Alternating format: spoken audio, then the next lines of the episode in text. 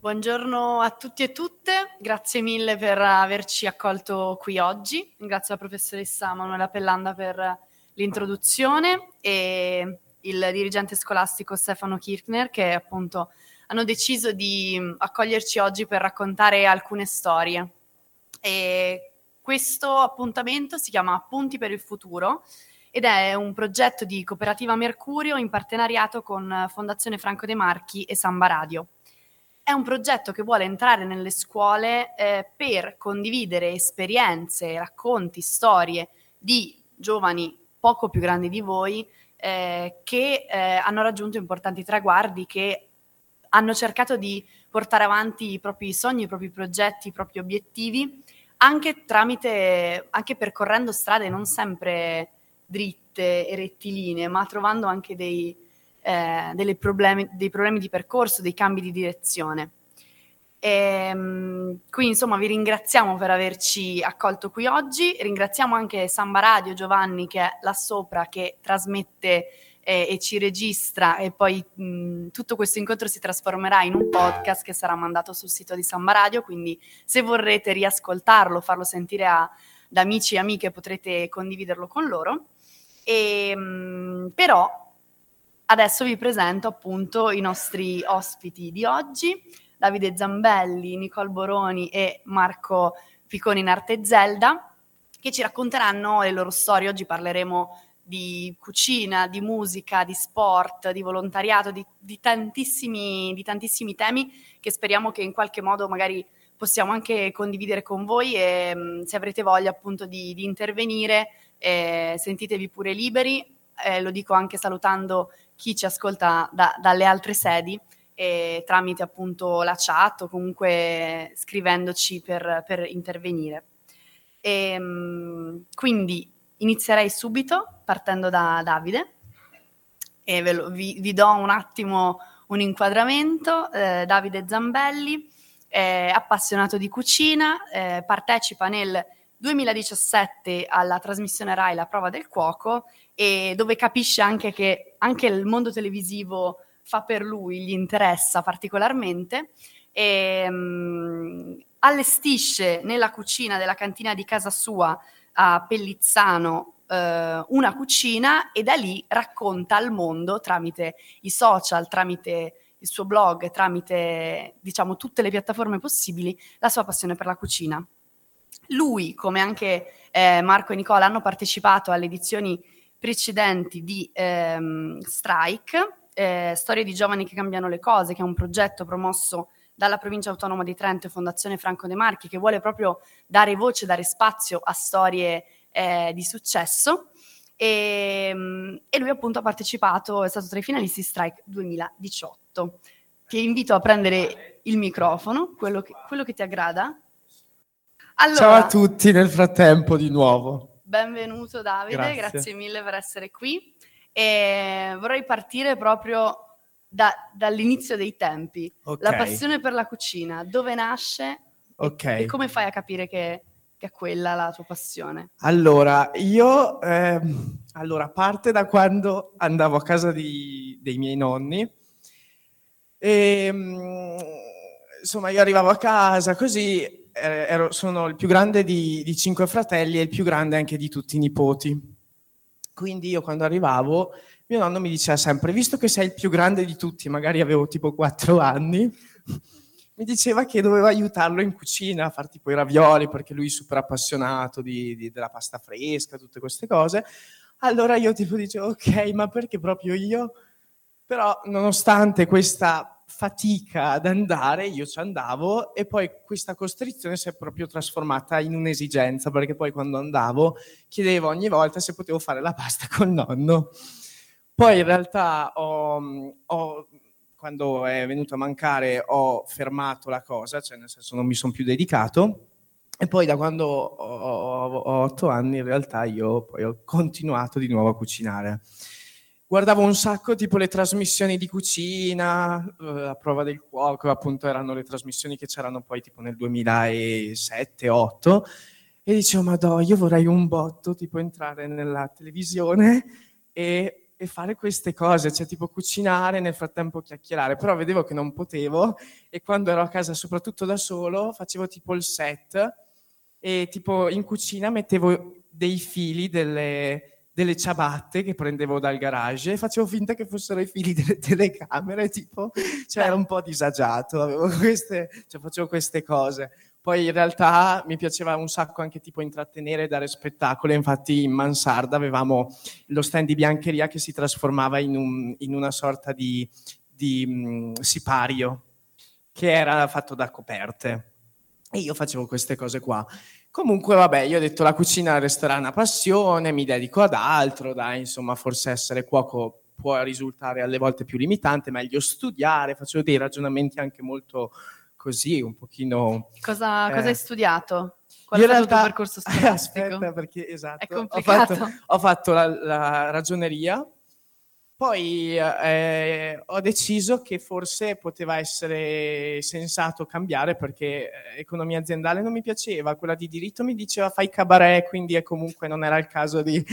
cioè anche quando era ora di essere interrogato. È sempre potuto andare a lavorare a Forum facendo diritto. Sì, no? Esatto, sì. C'era sempre quell'alternativa. Però non la vedevo bene come cosa e quindi ho cambiato scuola, ho fatto l'alberghiera.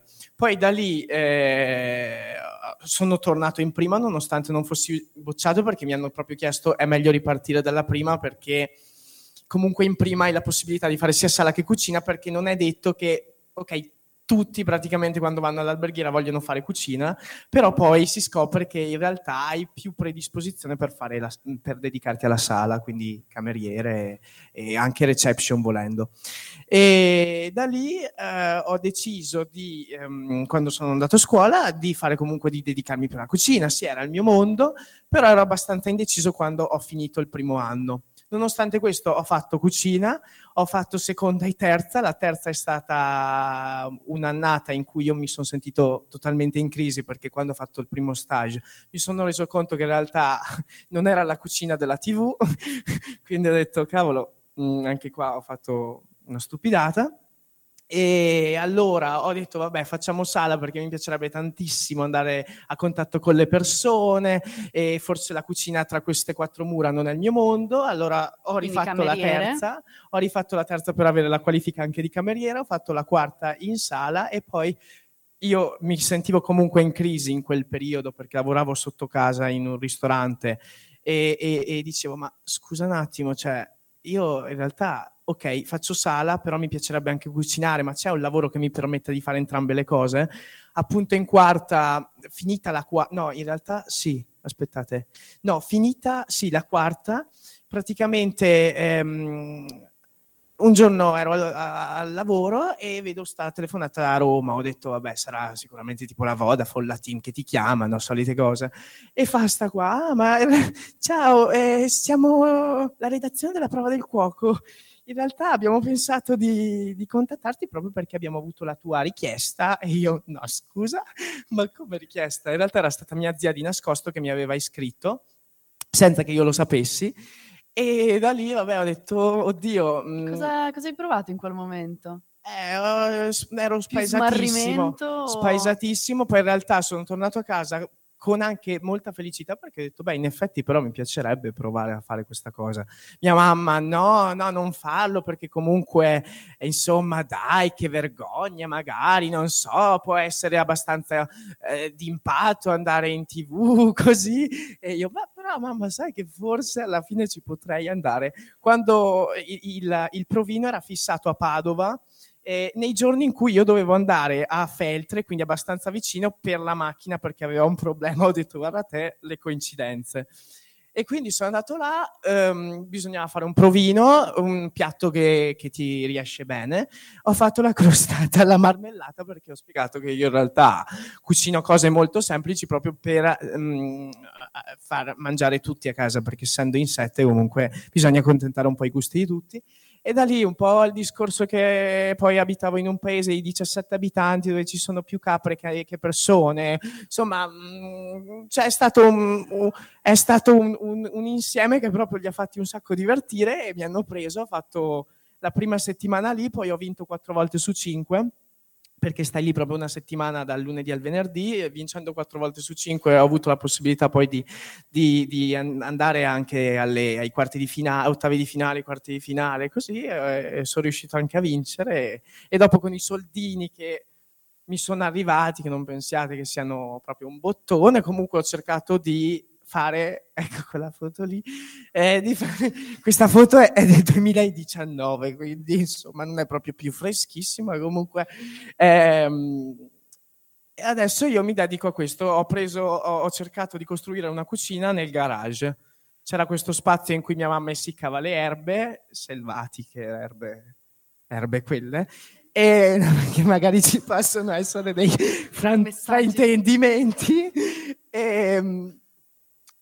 e niente, da lì quindi, ho fatto le mie cose. Quindi sì, blog, diciamo così. Un bel percorso pieno di... Sì, abbastanza ricco di emozioni, altalenante, dove ci sono stati molti alti e bassi, per arrivare a un risultato così, che comunque non è che sia ancora all'arrivo, però per certo. Dire è un risultato in cui sento che è mio e che mi dà soddisfazione. E sei contento di quello che stai facendo. Sì, esatto. Ci sono due cose che vorrei chiederti. La prima è appunto, dicevi anche prima, tua mamma che era un po' preoccupata per l'andare in televisione, hai mai avuto un po' di ansia da prestazione, agitazione? C'è stata hai fatto qualche figuraccia, qualche aneddoto che vuoi raccontarci? Io ho sempre ansia da prestazione, cioè bruttissimo, perché da un lato dici "Madò, stai tranquillo", soprattutto dopo un po' di tempo che fai queste cose, però io sono molto emozionato sempre, sono molto emotivo, però in realtà io questa cosa la scarico anche agli altri, nel senso che lo dico fuori dai denti e mi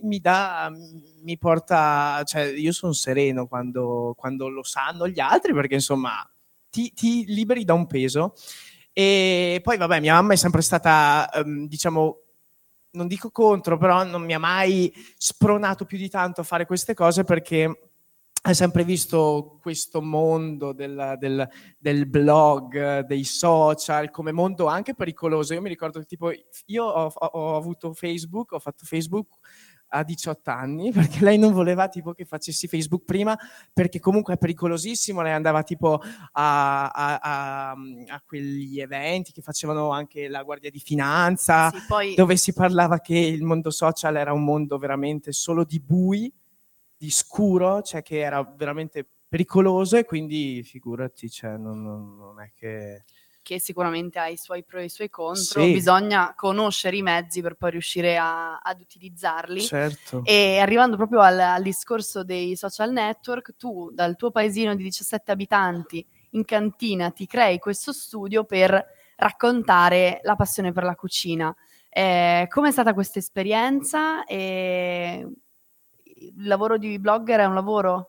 Sì, allora... Te lo chiedono in tanti questo? Madò, sì, un sacco.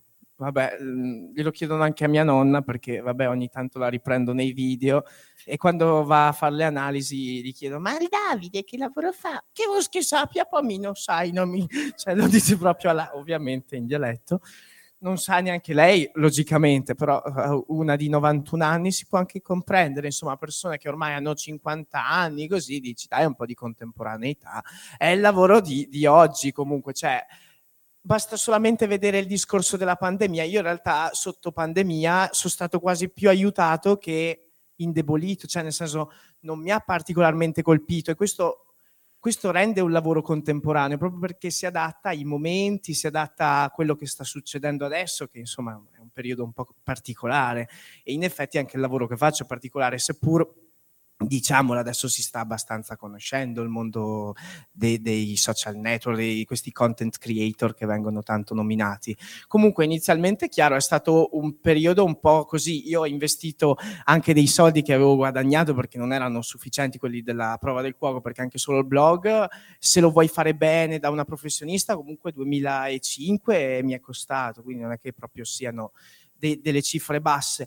In ogni caso io sentivo proprio dentro di me che poteva funzionare. Quando sentite questa cosa dentro, che non so neanche io bene come definirla, però quando avete questa sensazione che ci potreste benissimo riuscire a realizzare un obiettivo che vi siete prefissati, dovete proprio sforzarvi e dedicarvi a questo, perché è quello che ho fatto anch'io e sentivo proprio che potevo farcela.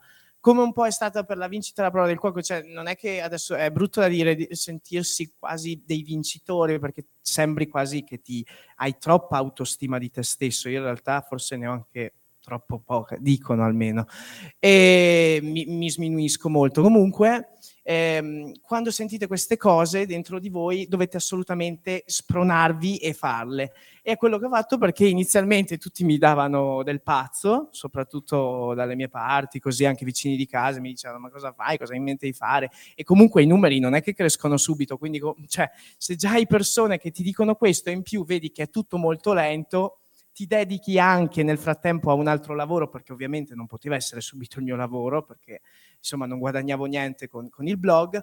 Cioè è una situazione veramente complicata che se non hai la forza sicuramente non vai avanti.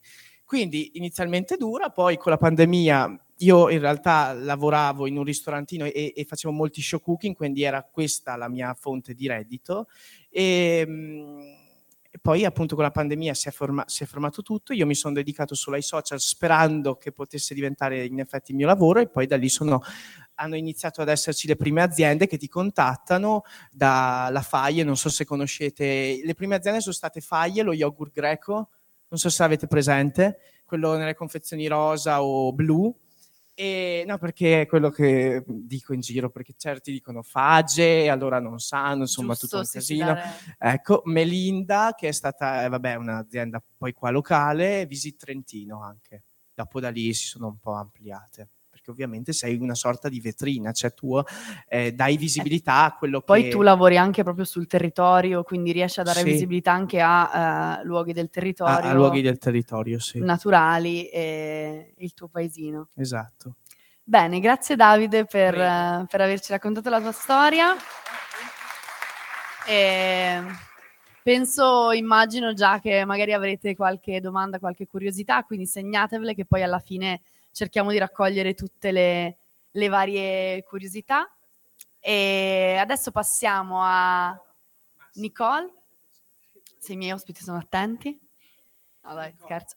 Nicolle Boroni perde la mano destra a nemmeno 5 anni in un incidente, ma non si scoraggia, rende migliore la sua vita, svolge diverse opere di volontariato, si appassiona di arrampicata e anche lei Strike 2020. Benvenuta anche tu, grazie per essere qui. Grazie, ciao a tutti. Allora, ci sono già tanti aspetti di cui abbiamo parlato con Davide che poi mi piacerebbe toccare, quindi come nasce una passione, il rapporto con i social media, però volevo partire un po' dalla tua storia, dal rapporto col tuo corpo e la tua capacità, insomma, di conoscere, comprendere te stessa, soprattutto ricordando magari i periodi del liceo in cui potremmo insomma medesimarci qui oggi, quindi non so se hai voglia di raccontarci un po' meglio. Sì, volentieri. Ciao a tutti, e è un piacere essere qui. E appunto, come diceva giustamente Caterina, a 4 anni, erano 3 giorni prima del mio 5º compleanno, ero nella macelleria dei miei genitori e stavo giocando con mio fratello, e a un certo punto si è incastrato un pezzo di carne nella macchina del tritacarne, e mio fratello mi ha detto guarda, io ti alzo, tu spingila giù. Ovviamente mio fratello ha un anno in più di me, quindi non è che anche lui fosse sto pozzo di scienza. Lui mi ha alzato, io ho messo giù la mano, chiaramente avendo la manina molto piccola, e il tritacarne mi ha insomma risucchiato la mano, e niente, da lì ovviamente tra un ospedale e l'altro, riabilitazione, centro protesi e quant'altro, sono stati anni, penso, per i miei genitori molto impegnativi, per me un po' meno, perché comunque quando sei insomma un bambino non è che ti rendi conto di quello che ti sta succedendo intorno, e tant'è che qualche anno fa ho letto una frase che aveva detto mio nonno quando era stato intervistato dal Trentino. Mio nonno aveva detto non è tanto adesso il problema, il vero problema sarà quando si renderà conto, quando acquisterà la consapevolezza del fatto che le manca un pezzo. E effettivamente mio nonno ci vedeva molto bene e aveva ragione. Effettivamente quando sono iniziati un po' più o meno la vostra età, ovviamente le scuole superiori, l'adolescenza, i primi ragazzi, nuove amicizie, e quant'altro, mi sono trovata in difficoltà e mi sentivo molto diversa dalle mie amiche, dalle ragazze della mia età, tant'è che quando andavamo in discoteca loro magari si mettevano dei bellissimi vestitini, smanicati, insomma scollati, molto belli. Io ero sempre con le maniche lunghe, sempre mi mettevo uno scialle attorno per coprirmi, mi vergognavo molto del mio corpo e non me la vivevo bene. Da un lato in realtà ho dato valore a quello che era la mia persona, perché cercavo sempre dei modi alternativi per presentarmi ai ragazzi, no? Quando magari conoscevo qualcuno, dicevo ciao, lo baciavo, così questo un po' stava lì e diceva ok, anche meno. E dicevo, ma perché sì, essendo la mano destra è la mano della presentazione. Esatto, loro quindi erano un po' scioccati. E poi dicevo, ma sì, da noi si fa così. E loro mi dicevano, okay. Da dove vieni, scusa? Sì, infatti adesso poi dicono i montanari. Infatti io invece saltavo addosso alla gente. E niente, quindi tantissime persone che avevo attorno, comunque le persone che mi conoscevano non si rendevano neanche conto, no, che mi mancava un pezzo, perché lo nascondevo molto molto bene. E niente, appunto, questi anni sono stati quelli un po' più duri, dove veramente mi facevo tantissimi castelli, pensavo che tutti mi guardassero, in realtà probabilmente a nessuno fregava niente, nessuno proprio mi considerava da quel punto di vista. E fino a quando appunto non dovevo scegliere, anche io ho fatto un anno di ragioneria, io abitando a Madonna di Campiglio, chiaramente insomma lo sci è uno degli sport principali, non è che si fa tanto altro, e quindi continuavo a sciare e ho fatto un anno di ragioneria, ero più giorni a casa a allenarmi, a fare le gare che neanche a scuola, tant'è che i miei genitori mi hanno detto sì, magari cerca di fare un indirizzo un po' più inerente con quella che è la tua vita adesso, non è che stai qua a studiare ragioneria e non vai mai a scuola. E allora ho detto, vabbè, c'è questo liceo sportivo a Tione, ho detto, vabbè, provo a fare quello. Perché siamo andati a parlare col professore per capire, insomma, che materie avrei dovuto recuperare, come se dovevo perdere l'anno, se potevo ricominciare dalla prima, dalla seconda. E questo professore molto limitato, mi spiace dirlo, però era molto limitato, mi fa, sì guarda, tu sei senza una mano, non è che puoi arrampicare, quindi non puoi fare questo indirizzo, noi in seconda dovremmo comunque bocciarti.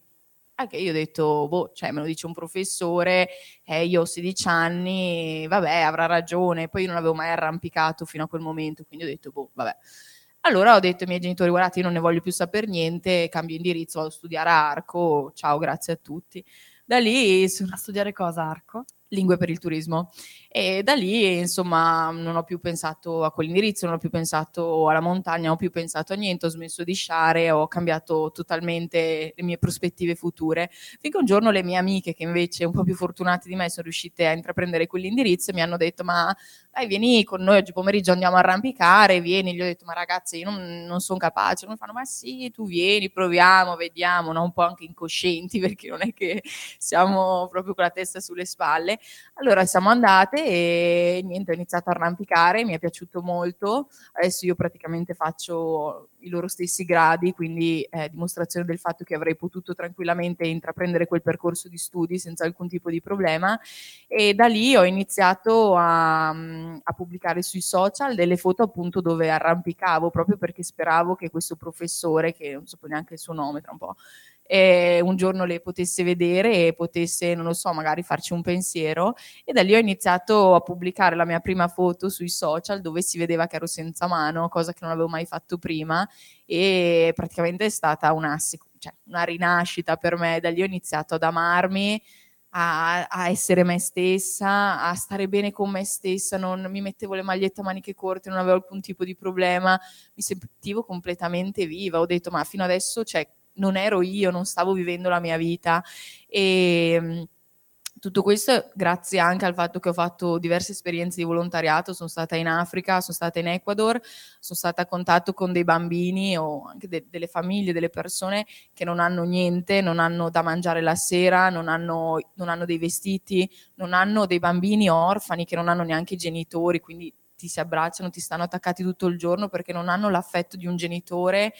E questo mi ha fatto veramente pensare, ma cosa mi manca alla fine. Ok, mi manca una mano, ma ho una famiglia, la sera ho qualcosa da mangiare, ho avuto un'istruzione e posso veramente fare tutto quello che voglio nella vita, a differenza magari purtroppo di tante altre persone che non possono godere di questa fortuna. E anche questo mi ha aiutato tantissimo a capire che effettivamente spesso e volentieri ci facciamo delle fisse, ci facciamo dei castelli che in realtà non dovremmo farci, ma dovremmo pensare che siamo molto fortunati solo a essere vivi e solo a poter parlare, poter muoverci e a poter vedere il mondo com'è. E quindi, insomma, non so se qualcuno di voi sta vivendo qualche periodo particolare nella sua vita, ma penso che, insomma, all'ordine del giorno succede di cadere, di rialzarsi, e quando vi succede pensate, cioè è brutto da dire, pensare a chi sta peggio, però a volte non è che aiuta, però ti dà consapevolezza del fatto che sei veramente fortunato. Grazie Nicolle, condivido tutto quello che hai detto e mi ha dato tantissimi spunti di cose che vorrei approfondire con te.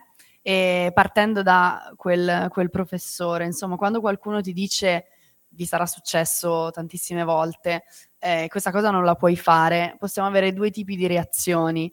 Una è quella di dire ok, forse è vero, ha ragione, non ce la farò mai. L'altra invece è quella di dimostrare prima a se stessi, che non tanto agli altri, di riuscire a fare quella cosa anche in un modo alternativo, in un modo in cui nessuno ci aveva pensato.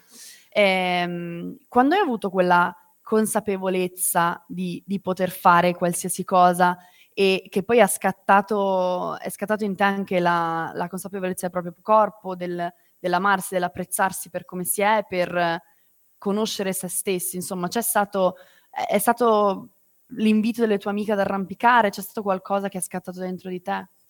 Sì, beh, prima volevo precisare anche il fatto che comunque appunto io alle superiori andavo circa 15 anni fa, quindi chiaramente il tema della disabilità era anche un tema sì, molto diverso. Adesso l'inclusività, insomma, chiaramente penso che anche i professori che ci sono adesso, chiaramente immagino i vostri professori qui abbiano un'idea molto più chiara, più ampia, no, di quello che può essere imporre, tra virgolette, un limite a una persona rispetto che cercare di motivarlo e di dargli supporto. Probabilmente in quegli anni, chiaramente, immagino anche per quel professore, vedere una ragazza senza una mano, no? Magari anche prendersi l'impegno, no? Di portare avanti questa persona, perché dice ok, non so cosa saprà fare, cosa non saprà fare, quindi anche un po' un rischio, no? C'è chi se lo assume, c'è chi no.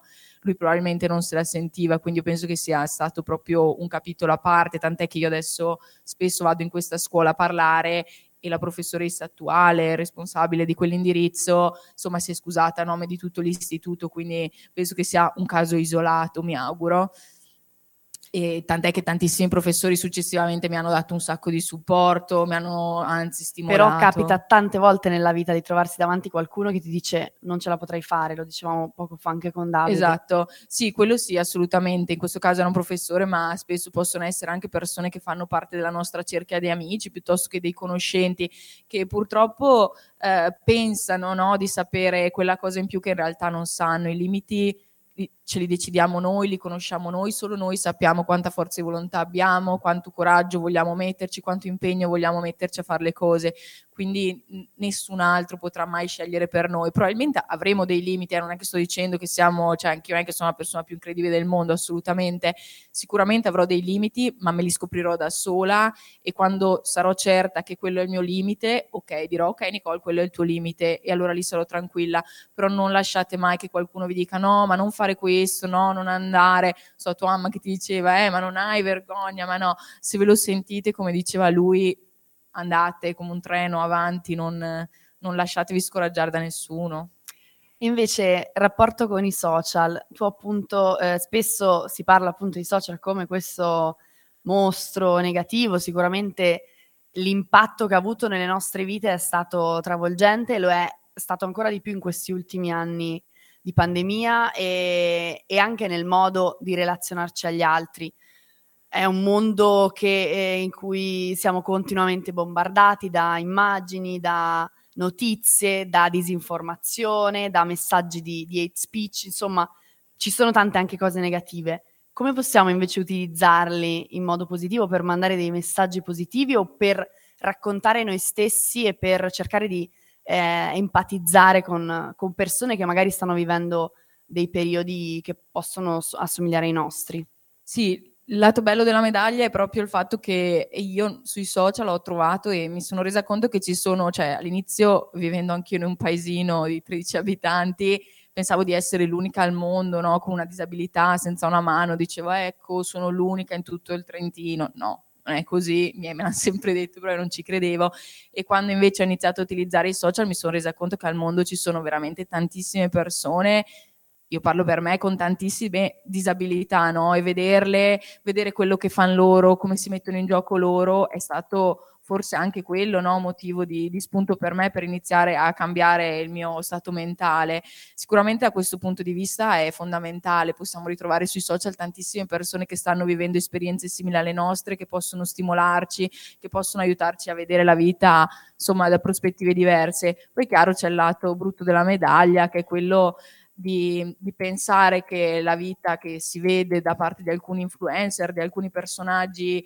famosi sia la vita ideale, no? Però spesso non è così, ci sono delle dinamiche, delle realtà dietro che purtroppo, per fortuna non so, noi non conosciamo, però non è tutto oro quello che luccica. Ecco, io ho avuto la fortuna, tra virgolette, di poter raccontare un po' sui social quella che è la mia storia e mi sono resa conto che poteva essere d'aiuto a qualcuno, ma se dovessi iniziare a raccontare qualcosa che non è vero, cioè la mia etica mi direbbe di non farlo, quindi insomma sta anche un po' a noi decidere e dire ok, questa è una cosa effettivamente che posso seguire, che mi può essere d'aiuto, che può implementare quella che è la mia vita, oppure ok, questa è un po' troppo fantastica, no? Anche la vita che vediamo che fanno alcune persone sui social spesso è tutta montata, probabilmente anche quelle immagini che si vedono dove la persona dietro il telefono in realtà piange, probabilmente l'80% delle volte è vera, no? Quindi bisogna sempre saperli usare con giudizio, non dico di non utilizzarli assolutamente, perché come dicevo possono essere fonte di ispirazione, però con estremo giudizio, questo sì. Grazie mille Nicolle per la tua esperienza. Per i tanti spunti che ci hai lasciato, e poi appunto recupereremo qualcos'altro. Adesso vi raccontiamo di Marco. Ciao a tutti, ciao a tutte. Fin da piccolo vittima di bullismo a causa della sua balbuzie, trova nella musica e precisamente nel mondo del rap la sua strada. A Bolzano scopre la musicoterapia e capisce che questo è il suo lavoro, quello che vuole fare, aiutare gli altri a sentirsi meglio. E quindi attraverso la musica si prende cura dei giovani e non solo, perché possano stare meglio rispetto a come magari hai dovuto vivere tu. Anche lui, finalista Strike 2021, quindi grazie intanto per essere qui. Grazie a voi. Tra l'altro tra poco poi ci sarà anche una sorpresa con Marco, quindi stay tuned, come si vuol dire. E anche te, come Davide, la passione nasce prestissimo. Tu inizi a suonare a 4 anni. A 4 anni, sì. Quindi... A 4 anni ho scoperto il mondo di tutta la musica, in particolare con gli strumenti tipo le tastiere, il pianoforte.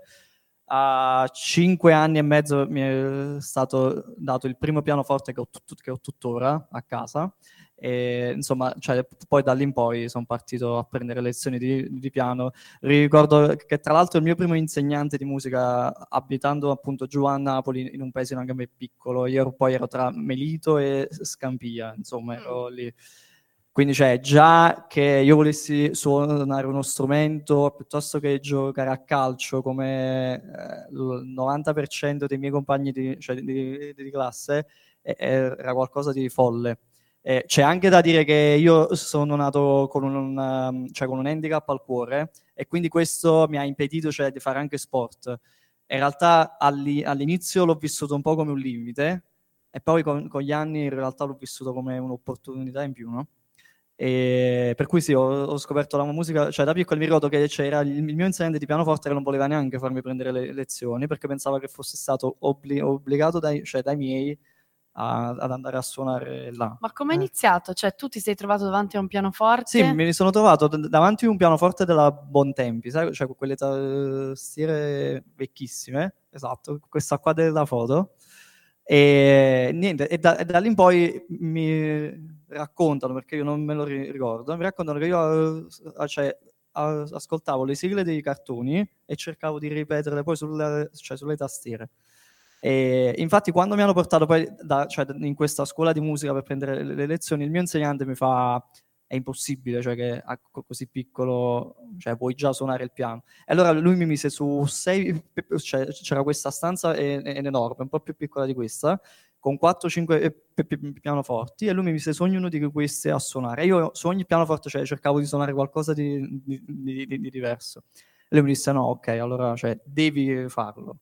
E, insomma, lui è stata una figura fondamentale, cioè è stata una proprio di quelle figure che mi ha fatto appassionare al mondo della musica, al mondo del pianoforte.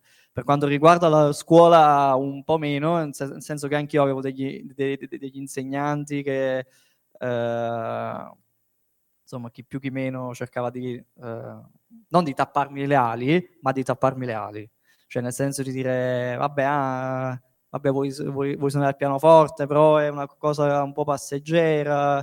Io poi già da piccolo, cioè, sapevo di voler studiare la musica e di voler aiutare gli altri, e, cioè, era folle come cosa. Dicevano: ma come tu, cioè, non riesci a parlare e vuoi aiutare gli altri? E dicevo: no, io voglio aiutare gli altri con la musica affinché proprio nessuno subisca quello che cioè, che ho subito io.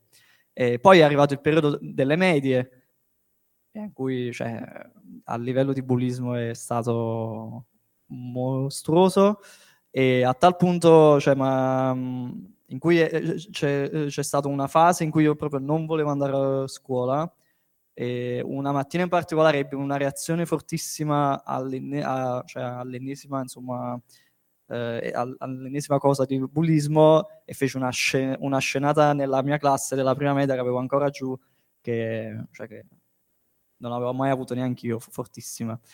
Poi cioè, lì io ho scoperto alle medie il mondo del rap. E quando sei diventato Zelda? Sono diventato Zelda in realtà da piccolo, perché andai ad una festa di compleanno che tra l'altro, cioè, ricorre oggi è l'anniversario Zelda. Ma perché dai. Era il compleanno di mio cugino. Auguri! Era il compleanno di mio cugino, appunto. Io avevo 11 anni, 12, e lui mi fa: sai che sembri il personaggio di The Legend of Zelda? E mi mise su un foglio, cioè mi scrisse una tag per i graffiti, non so chi di voi fa i graffiti, insomma, appassionato, cioè, mi fece questo sketch Zelda. E da lì in poi, insomma, mi ha appassionato un po' il mondo del rap, però anche là avevo tipo gli insegnanti che mi strappavano i fogli, quindi, insomma, l'ho buttata un po' lì. E poi partecipai tanti anni fa, ad una battle di rap, tra l'altro qui a Trento, e mi dissero: come vuoi farti chiamare? Dissi: metti Zelda, perché tanto, cioè, ne faccio una, poi chissà quando la rifaccio. E in realtà poi, cioè, da là è partito tutto, e poi hai suonato in giro, hai fatto dei tour. Sì, ho avuto questa possibilità enorme dopo un anno di investimento proprio su noi stessi, nel senso che eravamo un trio di rapper proprio. Abbiamo fatto questo tour di 3 anni, di cui il primo anno ce lo siamo autofinanziati, e dal secondo anno in poi abbiamo raccolto un po' i frutti di quello che abbiamo seminato, perché, cioè, secondo me investire su se stessi è fondamentale. Cioè, se non ci credi tu per primo, gli altri non ci credono, e gli altri faranno di tutto per non farti credere che puoi farcela. Questo è bellissimo. L'altro aspetto tuo è la musicoterapia. Sì. Tu hai detto che fin da piccolo, appunto, volevi aiutare gli altri. Sì, in realtà... Sapevi dell'esistenza della musicoterapia? No, ho scoperto la musicoterapia quando sono venuto qui, insomma, a vivere. Io ho fatto giù a Napoli praticamente gli anni fino alla seconda media, e ho fatto qua la terza media. E già dalla prima media, in realtà, già con quello che mi succedeva, continuavo a ripetermi, perché quando rientravo a casa, che magari avevo avuto una giornata in cui mi era successo qualcosa di particolare, io mi mettevo al pianoforte, cioè sentivo, no, che stavo meglio, dicevo ma perché devo, cioè perché non posso farlo per lavoro? Era già una terapia per te. Era già una terapia e quindi, cioè, dicevo mi piacerebbe proprio di lavoro, ma infatti cioè fin da piccolo dicevo mi piacerebbe proprio di lavoro aiutare le persone con la musica. Poi sono venuto qua a vivere a Bolzano e ho scoperto la musicoterapia, ho detto ok, è questo. L'ho preso un po' come un segno, sai? E quindi dalla terza media in poi, cioè, sapevo già quello che volevo fare, sapevo già tutto, avevo già le idee chiare. Ma cioè, ovviamente cioè, non sto dicendo che chi non ha ancora le idee chiare assolutamente sta sbagliando. È che nel mio caso, cioè, con il mio tipo di vita, con il mio tipo di esperienza, il fatto che mi si fosse messa proprio davanti la cosa che io, cioè, sognavo da piccolo, è stata un po' una sorpresa, no? Quindi ho detto, io nella vita cioè, posso fare soltanto questo, perché questo è quello che voglio fare. E com'è stato il percorso di studio della musicoterapia? Nonostante fosse la cosa che volevi fare, sì, di cui eri convinto di fare. Allora, è stato un po' tortuoso, un po' tanto, nel senso che ho fatto tutte le scuole superiori, eccetera. Ho fatto il quinto anno, ho fatto il test di maturità, cioè l'esame di maturità col test di ammissione, e perché sennò dovevo aspettare 3 anni. Quindi cioè, studiavo notte e giorno, però solo gli ultimi mesi, perché durante l'anno insomma un po' mi perdevo così. Poi dal secondo quadrimestre in poi, quando mi hanno messo cioè, davanti al fatto che o entravo o dovevo aspettare 3 anni, io 3 anni cioè, non volevo aspettarli, ho detto ok, allora devo darmi da fare. Infatti ho recuperato tutto, eccetera. Sono riuscito ad entrare appunto nel corso di musicoterapia, che era a numero chiuso, eccetera. Ho fatto i primi 2 anni lisci, poi ho avuto un periodo di forte cioè, depressione emotiva per tutta una serie di motivi, e quindi poi l'ho ripresa in mano 2 anni fa praticamente, perché poi nel frattempo ho dovuto riaspettare che ripartissero i corsi, eccetera. E poi è arrivato il Covid, roba varia. E ora cioè, ho finito praticamente in autunno, prendo finalmente la laurea, insomma questa abilitazione. Abilitazione che mi serve perché ho creato un metodo di lavoro proprio con il rap, che è quello che poi uso ogni giorno con i ragazzi con cui lavoro, sia che abbiano, cioè, sia che abbiano degli handicap, delle disabilità o fisico-mentali, e nell'ultimo caso adesso sto lavorando benissimo con una ragazza affetta da mutismo selettivo, e proprio attraverso il rap stiamo cercando di tirarla fuori. Grazie mille Marco. Mille grazie a voi.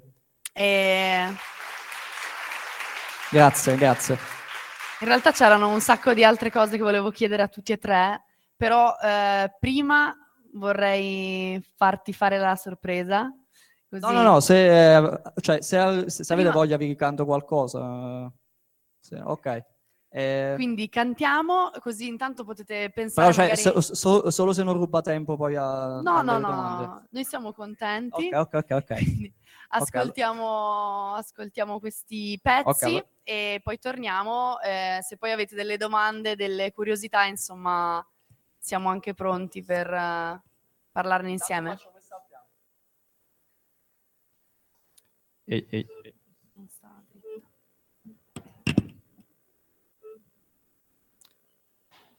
Spero che non mi cada il microfono mentre canto, perché sennò...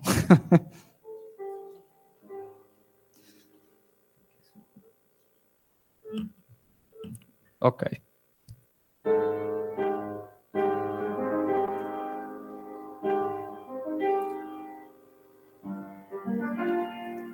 Ehi.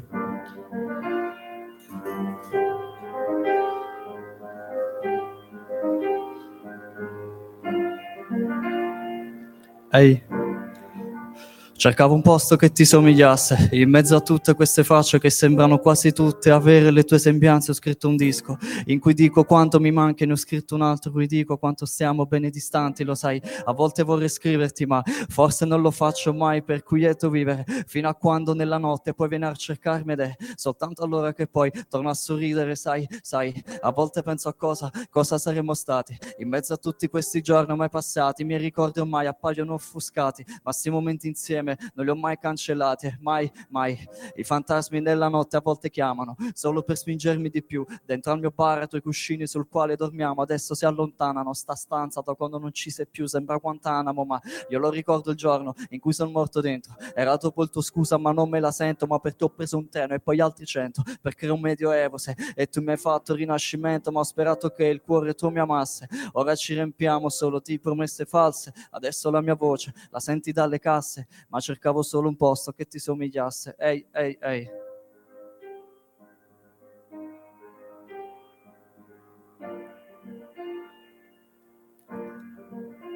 Ti disse attenta al cuore che il mio è ancora fragile, prima di parlare di te in quasi tutte le mie pagine. Adesso in noi non c'è rimasta neanche un'immagine, ti ho scritto il disco sì ma ancora dentro una voragine. Nella mia testa c'è un rumore vago che poi somiglia a quello del vento nelle nostre due fughe al lago, e di quando dicevo sono così non puoi cambiarmi. I miei pensieri fanno rumore, prova ad insonorizzarli. A questo cuore adesso devo starci attento, io che ti ho dedicato il tempo e poi ti ho dedicato tempo, io che vorrei tu fossi qui e basta, per poi attorcigliarci insieme come cuffiette nella tasca, e ho sperato che il cuore tu mi amasse. Ora ci riempiamo solo di promesse false, adesso la mia voce la senti dalle casse, io cercavo solo un posto che ti somigliasse. Ehi.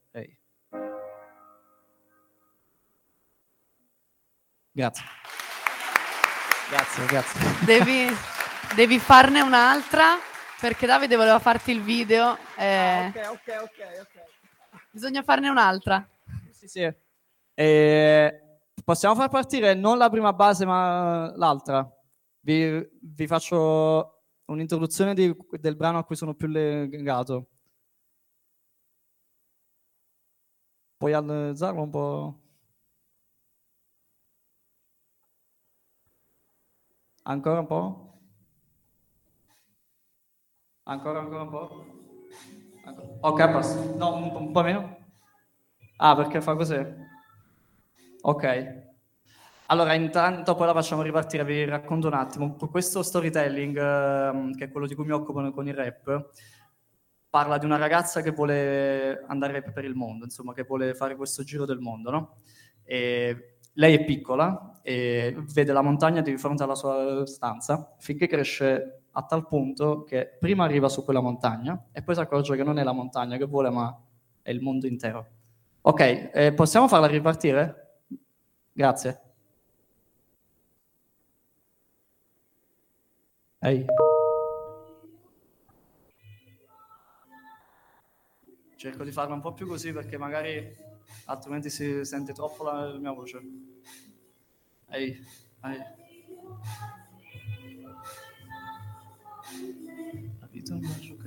Ok. Grazie.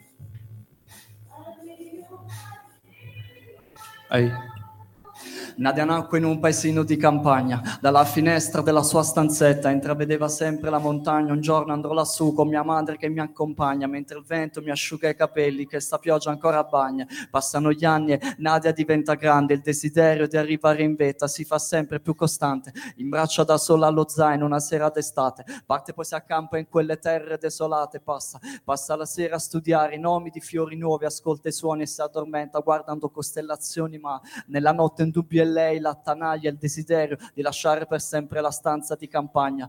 Torna a valle mentre pensa, la brezza d'estate le tiene compagnia mentre interroga se stessa. Pochi giorni, lo zaino è di nuovo pieno e Nadia parte per terre lontane, scorda l'odore del fieno. La vita è un viaggio che... La vita è un viaggio che faccio da sola ed ogni mia parola vola e al mio arrivo manca ancora un giorno, un giorno ancora. La vita è un viaggio che... La vita è un viaggio che faccio da sola ed ogni mia parola vola e al mio arrivo manca ancora un giorno. Il tempo scorre come il suolo sotto i suoi passi, Nadia visita città, ne scrive le date sui sassi, rivede casa sua dentro ad ogni finestra, pensa che in fondo è questa la sua vita, è una ricerca di se stessa. E Nadia adesso pensa a sua madre che è lontana, scrive lettere e messaggi e sente che casa la chiama, ma il viaggio prosegue ancora senza sosta, e Nadia piange di notte, ci piange solo di nascosto, e Nadia non ama se Nadia non si innamora, e sotto quelle lenzuola resta per tutto il tempo sola ma se stessa, e questo che le basta, perché ha fatto l'amore con ogni città in cui è rimasta, ma gli anni passano, la nostalgia la chiama un giorno, alla voce di sua madre che chiede del suo ritorno, e cara madre, non piangere, sarò a casa presto. Nadia rappraccia lo zaino, torna a casa, e molla il resto, la vita è un viaggio che...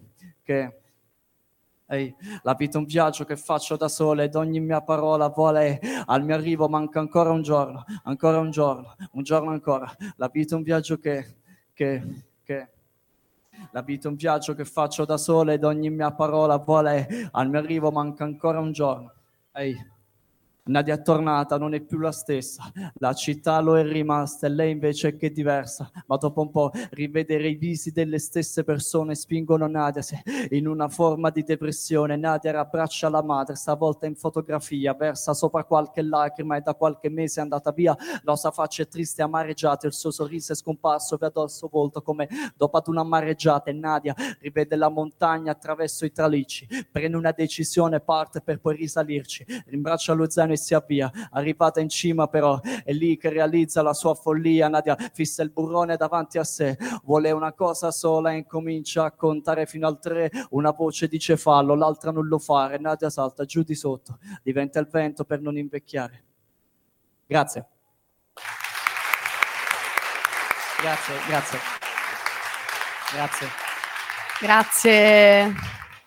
mille Marco, mille grazie a voi.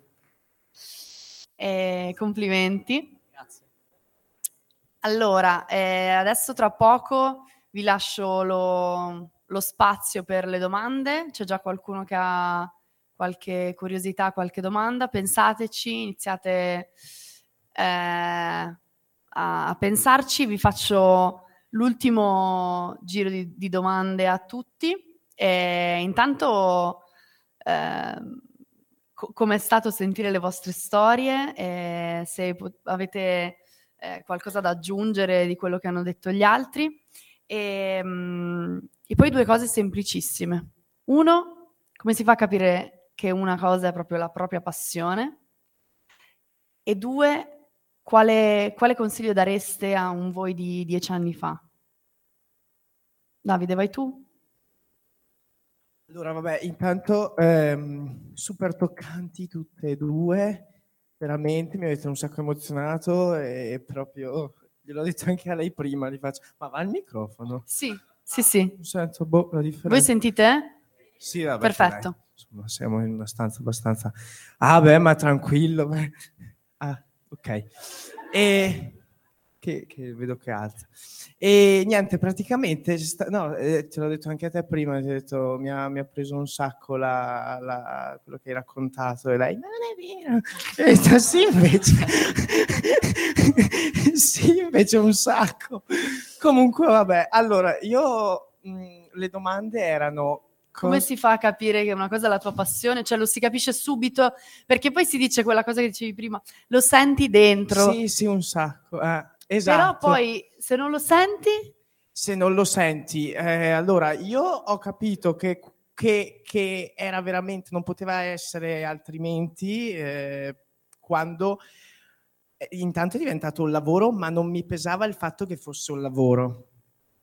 Quindi io ho capito che questa era veramente una mia passione e potevo sfruttarla come se fosse anche un lavoro, ma in realtà la prima cosa che mi viene in mente è che io sono appassionato di cucina, non che io lavoro con la cucina, cioè nel senso la cucina è il mio lavoro. Quindi secondo me questo fa capire che è veramente una grande passione, perché non ti pesa assolutamente. Però perché ci hai anche provato fisicamente. Sì, certo. E quindi ecco, io mi sento di dire questa come risposta. Poi sai, bisogna intanto andare alla scoperta, cioè intanto bisogna avere tempo per capire qual è la tua passione, perché se non si ha tempo non si ha neanche il tempo proprio materiale di vagare, di andare alla ricerca, cioè bisogna conoscersi bene, bisogna pensare, bisogna capire se hai una mente più artistica, se ti piace invece più dedicarti allo sport. Ma in realtà nell'infanzia io penso che un po' tutti noi andiamo alla scoperta di vari settori, cioè io mi ricordo quando ho provato a dedicarmi allo sport è stato un flop totale, perché io mi ricordo che mia mamma mi diceva: Davide, prova a fare lo sport che fa anche tuo fratello Gabriele, a fare salto con gli sci, cioè, non so se avete presente, cioè io ti giuro cioè, dal trampolino sul 30 metri, che poi io mi ricordo alle gare, no, a parte che vomitavo sempre dall'ansia, perché cioè, sapevo già di essere ultimo, anche se provavo in tutti i modi a sforzarmi, no? Però si capisce anche cosa non ci piace, sì, quello si sente capisce, sicuramente, perché poi tu ti svegli la mattina presto e già per me è panico. Già quello mi pesava, però se poi in realtà l'attività ti piace, chiaramente dici: è una mia grande passione, invece se ti pesa, no. Insomma, la chiave è che non ti deve pesare e sembra quasi che quando ti dedichi a quella cosa il tempo in realtà si fermi, cioè tu non hai proprio la concezione di quello che hai attorno, perché ti dedichi a pieno a quello che fai. Secondo me è la passione vera. Cosa diresti a Davide 10 anni fa? A Davide di 10 anni fa sicuramente direi di sentirsi più se stesso e di non massificarsi, perché io ho sempre avuto, anche dalle voci che avevo attorno, che insomma bisognava fare delle cose quadrate, che bisognava seguire un pochino tutti, che non bisognava stare indietro, perché per molti se fai delle cose diverse vuol dire stare indietro agli altri, invece alle volte si è avanti, cioè nel senso si arriva prima a delle cose che invece gli altri non arrivano a fare, non riescono a fare. Grazie. Nicolle? Prego. Vabbè, dai, mi fai straridere, sei simpaticissimo. Ora capisco perché hai avuto successo. No, comunque sì, niente, vabbè, ovviamente entrambe le storie mi hanno toccato molto, mi è piaciuto molto quello che ha detto lui, quando ha detto mi sentivo agitato, e per un po' sfogare questa mia agitazione la dicevo ad alta voce, no, alle persone che mi stavano intorno: guarda, sono un po' agitato, no? E così mi sentivo più leggero, e questo succede spesso anche a me quando sono agitata o mi trovo in una situazione dove non sono proprio a mio agio, tendo a farlo sapere, no? Così dico: vabbè, l'altra persona è consapevole, perlomeno siamo tutti d'accordo. E niente, io quello che dico alla Nicolle di 10 anni fa è: amati. Sicuramente questa è una parola emblematica che mi ha aiutato tantissimo nel momento in cui ho iniziato a amarmi e a capire che anche senza una mano ero comunque una persona che poteva fare qualsiasi cosa avessi voglia. Questo mi ha aiutato tantissimo, e soprattutto nel momento in cui ho iniziato ad amarmi anche lo sguardo delle persone che avevo attorno è cambiato, magari era sempre lo stesso, però io l'ho visto diverso, quindi questo assolutamente. E la cosa che in assoluto, cioè io non ho una passione magari come lui là per la cucina, cioè l'arrampicata sì, mi piace, la pratico volentieri, io il mio lavoro organizzo eventi, mi piace tantissimo anche quello. Penso che in generale la cosa che mi fa star meglio, se questa è la domanda, è proprio far star bene gli altri, cioè se io posso non so, fare qualsiasi cosa, anche dire una frase, prendermi un momento per andare a bere un caffè con un'amica, fare volontariato, insomma queste cose qua mi fanno proprio star bene, quindi questo è. Grazie.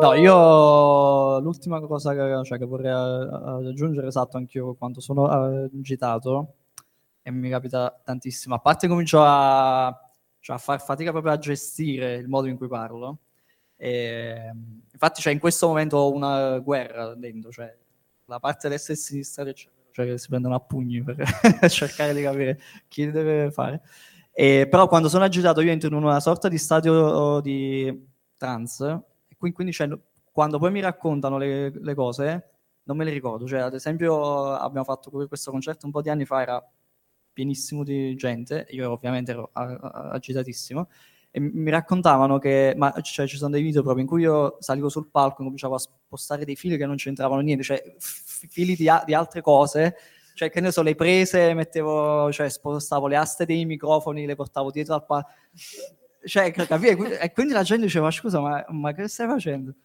E dicevo, no, niente, sono agitato. E poi vabbè, sicuramente il fatto di sentire che è una passione è quello del non pesarti quando la fai diventare un lavoro. Per me questo è fondamentale. Io prima di cominciare a lavorare con la musica, e vi assicuro che ci è voluto tantissimo, cioè io ora dopo 11 anni di lavoro con la musica sto cominciando ora a raccogliere i primi frutti, no? Cioè molte opportunità che stanno arrivando, soprattutto anche grazie al Strike, sono arrivate da poco. Cioè, però io, cioè, mi ricordo che prima, tanti anni fa, quando avevo 17 anni, ho fatto il promoter per due settimane, cioè, e dopo 3 giorni non ne potevo più, perché arrivavo ogni mattina e c'era, io salutavo tutti, e c'era questo appuntamento ogni mattina, dicevo buongiorno, tutto bene, fa mica tanto, anche oggi ci siamo svegliati, cioè, wow, cioè proprio, cioè, poi sotto Natale, capì? Era un po' triste come mood. E quello che direi al me stesso di 10 anni fa, che è quello che in realtà dico ogni giorno, è quello di non mollare. Cioè io ogni mattina, il fatto di svegliarmi con l'adrenalina, cioè di dover andare al lavoro, cioè di non vedere l'ora di... Cioè praticamente io lavoro H24, perché anche quando rientro a casa comincio a pensare cosa potrei fare così. Quello che dico a me stesso è di non mollare, e quello che dico a me stesso ogni sera prima di andare a letto è che cosa hai fatto di buono oggi per migliorare un po' il mondo, perché anche dai piccoli cambiamenti poi si fa. Questo, cioè sicuramente quello che auguro a voi è quello di riuscire a realizzare tutti i vostri sogni. Non esistono, cioè, sogni che non si possono realizzare, ne abbiamo avuto la prova oggi, e cioè, vi assicuro che se vi impegnate ce la fate. Grazie. Bene, ragazze e ragazzi, tocca a voi, se avete delle curiosità, delle domande...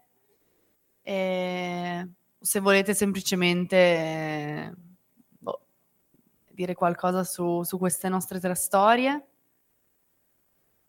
anche da casa, se c'è qualche da casa, sì, ciao, dalle classi.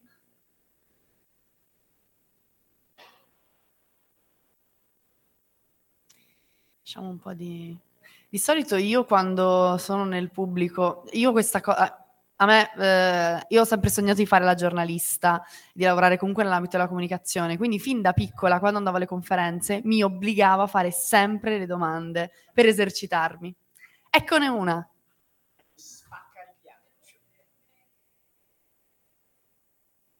Le canzoni come si chiamano?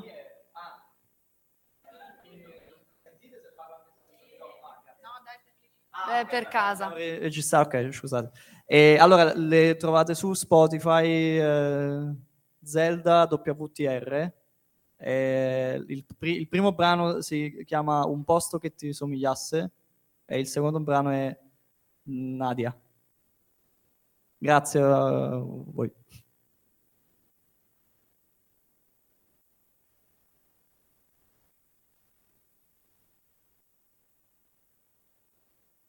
Altro? Ecco.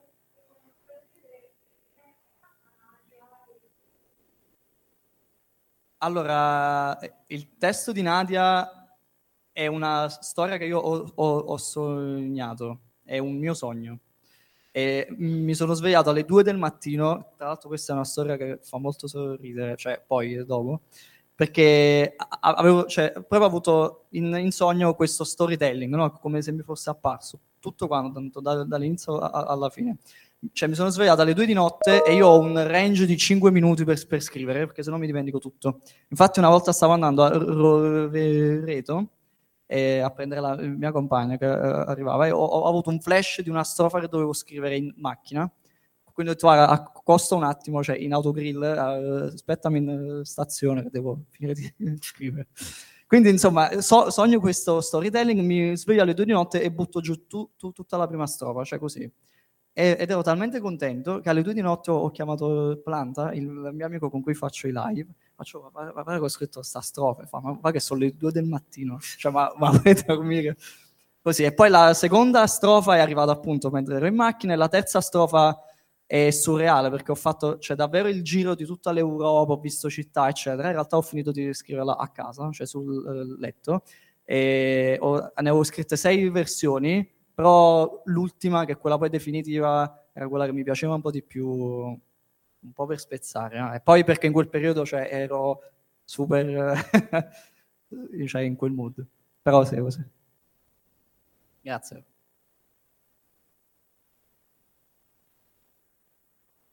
Se anche da scuola volete fare, sì, dalla Meet, ecco.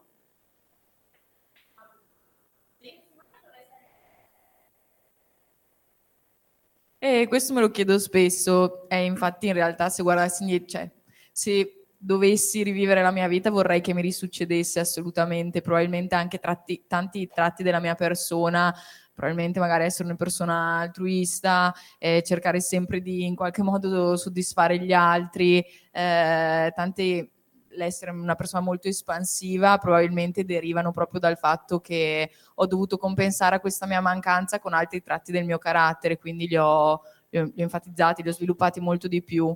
Quindi bella questa domanda, e ci ho pensato più di una volta, e sì, vorrei che mi risuccedesse altre 1000 volte assolutamente, e mi spiace solo per i miei genitori perché probabilmente avranno vissuto degli anni un po' poverini, però insomma penso che adesso anche loro abbiano le loro belle soddisfazioni. Penso che dopo la prima volta che mi hanno fatto un'intervista sull'Adige, e insomma un mio amico mi ha detto: cavolo, adesso anche i tuoi genitori finalmente tireranno un sospiro di sollievo, no? Perché comunque sempre in apprensione, no? Comunque magari in qualche modo loro si sentivano anche in colpa, no? Beh, non me l'hanno mai detto chiaramente, ovviamente, però sicuramente loro stavano pulendo nel retrobottega, io ero lì con mio fratello, ma i più si aspettavano una cosa del genere, quindi secondo me si sono sentiti in colpa per tanti anni.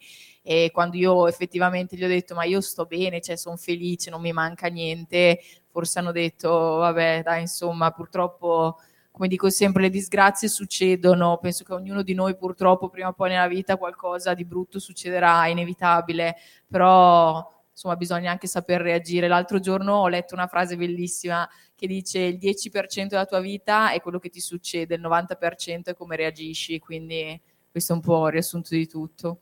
Grazie.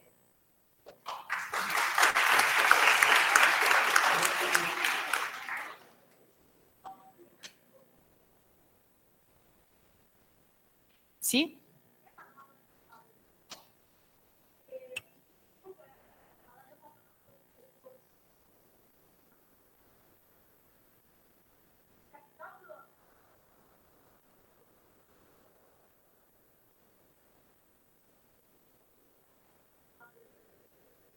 Vabbè, haters un po' ce ne sono e quindi un po' pesano, però vabbè, si va avanti e via. Allora, beh, sull'amicizia in realtà non è cambiato niente, perché tutti mi dicevano: guarda che se qualcuno ti conosce, mi raccomando, guai cambiare. Ma no, ma gli ho detto: ma perché dovrei? Ah, perché tanti lo fanno. In realtà, soprattutto una mia amica che si chiama Isabella, che è sempre stata molto diretta, mi ha detto che non ha riscosso dei cambiamenti, quindi perfetto, gli ho detto meno male.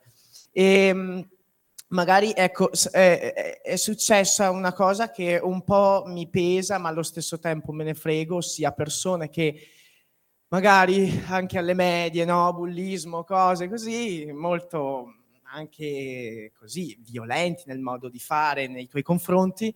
Adesso no, ah, ciao Davide, come va? Prova la tasi. Cioè, proprio, cioè, scusa, la reazione è questa, nel senso, li manderesti anche o no? Ah, lei anche fa... beh, sì, ma io gli rido in faccia tante volte, perché c'è anche un godimento.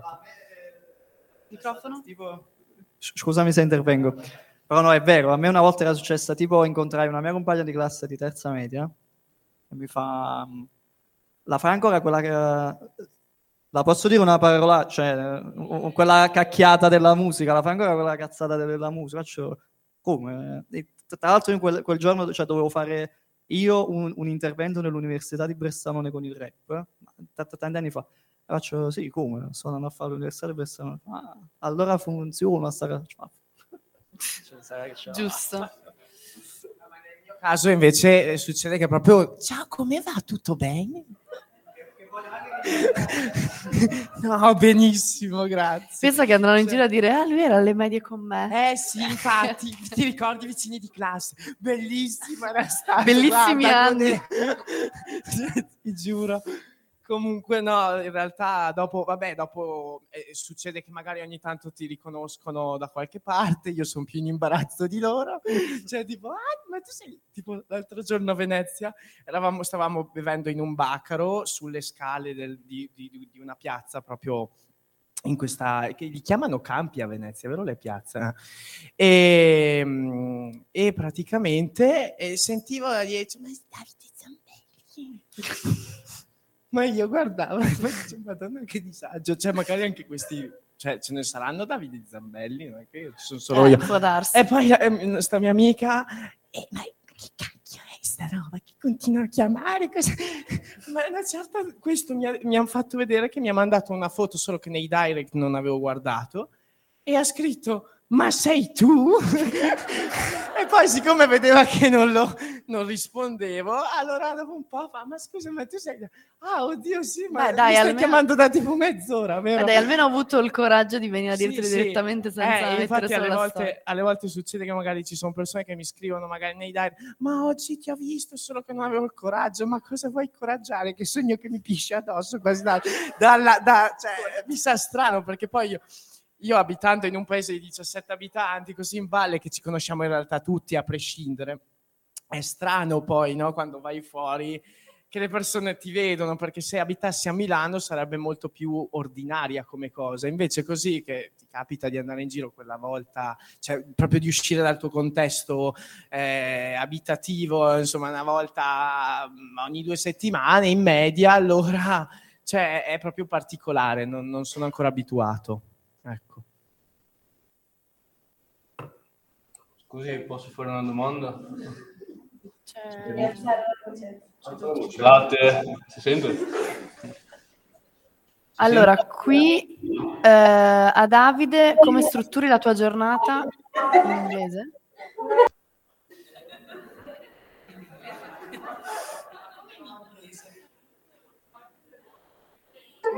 Ci sentite? Chiedo scusa, possiamo intervenire?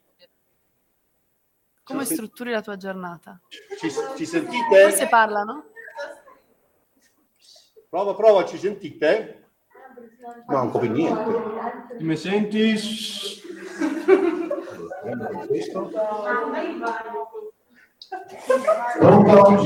Eccoci, sì. Allora, vi passo lo studente Davide. Prego.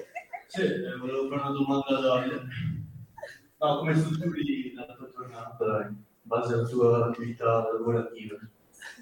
Ok, come strutturi la tua giornata in base alla tua attività lavorativa? Ok, sì, dai, l'inglese, dai, ti prego. Nel senso, non sono bravissimo. Vai. Okay. E ti aggiungo anche la seconda. Faresti un corso di cucina ai ragazzi della nostra età? Sì. Vabbè, rispondo prima alla seconda. Vai. Comunque sì, assolutamente, anzi mi piace un sacco. Poi in realtà è diventata proprio di tendenza anche tra i giovani adesso la cucina. Una volta, oddio, cucini, sembri un vecchio, invece no. Adesso è molto, cioè molti giovani la cercano, soprattutto gli uomini, devo dire che hanno incrementato molto. E gli uomini, a differenza di tante donne, siccome le donne sono quasi un po' più costrette a cucinare, perché se non cucina di solito è così, di solito sai, allora io mi dedico ad altro, tu magari dedicati più alla cucina, invece in questo caso se l'uomo è appassionato e sembra quasi ancora più appassionato, cioè proprio va alla ricerca dei buoni prodotti, cerca in qualche modo di proprio interessarsi maggiormente anche alle novità, alle tendenze che ci sono nel mondo food. E per quanto invece riguarda il discorso come organizzo la mia giornata lavorativa, allora la giornata lavorativa è molto, cioè non sono tutte uguali.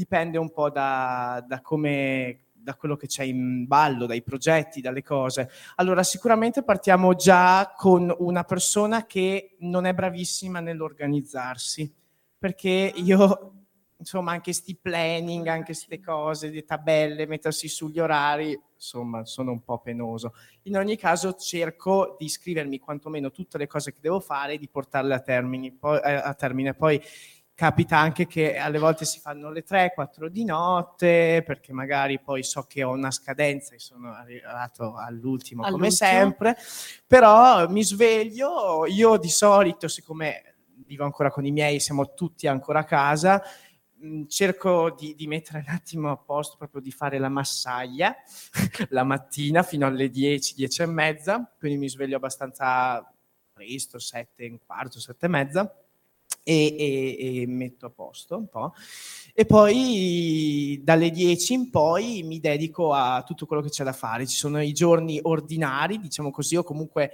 la maggior parte delle giornate si pensa alla creazione dei contenuti, vado giù in cucina, magari se è un video YouTube dedico una buonissima parte alla registrazione, poi si torna dove nel posto, cioè nel senso la cucina essendo in garage, salgo le scale, torno su, edito con i programmi che ci sono, da Final Cut a Premiere, insomma quello che si preferisce, poi si pubblica di solito la sera. In realtà poi se si parla di un video YouTube, creare un video YouTube, insomma sui 3 giorni servono pieni, e quindi ecco, sicuramente dipende. Se fai un reel ci si impiega più o meno una giornata, da quando si crea a quando si edita.